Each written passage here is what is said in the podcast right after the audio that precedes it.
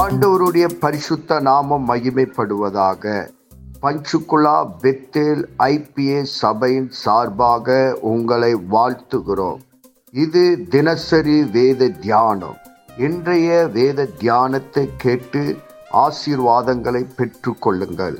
கத்தர் உங்களோடு பேசுவாராக. God bless you கர்த்தருக்கு ஸ்தோத்திரம் உண்டாவதாக. இன்றைய தலைப்பு மத்திய எழுதின சுவிசேஷம் பதினெட்டாவது அதிகாரம். இந்த அதிகாரத்தில் இருபத்தி ஒண்ணுல இருந்து முப்பத்தஞ்சு வரைக்கும் நம்ம தியானித்தோம்னா பே அப்போது பேதுரு அவரிடத்தில் வந்து ஆண்டவரே என் சகோதரன் எனக்கு விரோதமாக குற்றம் செய்து வந்தான். நான் எத்தனை தரம் மன்னிக்க வேண்டும்? ஏழு தரம் மட்டுமா? என்று கேட்டான்.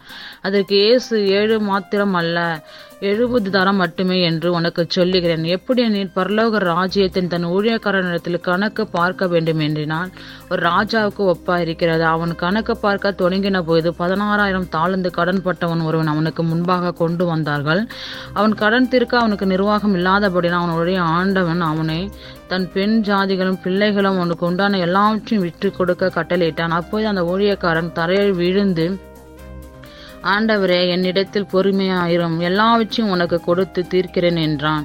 அந்த ஊழியக்காரனுடைய மனம் இறங்கி அவனை விடுதலை பண்ணி கடனை அவனுக்கு மன்னித்து விட்டான். அப்படி இருக்க அந்த ஊழியக்காரன் புறப்பட்டு போகையில் தன்னிடத்தில் நூறு வெள்ளி பணம் கடன்பட்டவனை தன்னை உடன் வேலைக்காரன் ஒருவனை கண்டு அவனை பிடித்து தொண்டையில் நிறுத்து நீ பட்ட கடனை எனக்கு கொடுத்து தீர்க்க வேண்டும் என்றான்.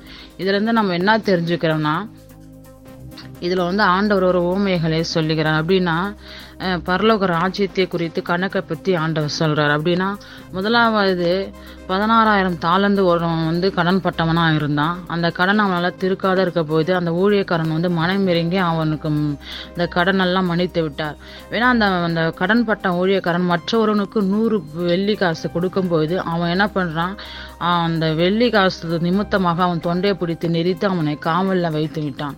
அந்த கடனை தீர்த்த ஊழியக்காரன் பார்க்கும்போது நான் உனக்கு மணி தந்தேன். நீ ஏன் இவனுக்கு மணிக்காத இருக்கிறன்னு சொல்லி ரொம்ப கோபமாக அவங்க கிட்ட பேசுகிறாங்க அப்போ இதுலேருந்து என்ன தெரிஞ்சுக்கிறோம்னா அப்படியே முப்பத்தஞ்சாவது வசனத்தை தியானித்தோம்னா நீங்களும் அவனவன் தன் தன் சகோதரன் செய்த தப்பிதுகளை மனப்பூர்வமாய் மன்னிக்காமல் போனால் என் பரமபிதா உனக்கு எப்படி செய்வார் என்ற அப்படின்னா நாம் வந்து தேவனுடைய கிருபையினால் ரட்சிக்கப்பட்டு அவர் இறக்கத்தினால நாம் நம்ம செய்த பாவங்களெல்லாம் அவர் மன்னித்தது போல நாம்பளும் மற்றவர்கள் செய்த பாவங்களை மன்னிக்கிறவர்களாக இருக்கணும்.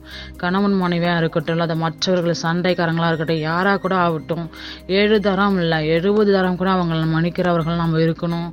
ஏன்னா நம்ம கிறிஸ்துவ பிள்ளைகளாக ஆறின பிறகு நம்ம மன்னிக்கிறவர்களாக இருக்கணும் ஏன்னா நம்மளை மன்னித்த தேவன் நாமளும் பிறர்களை மன்னிக்கிறவர்களாக இருக்கணும்.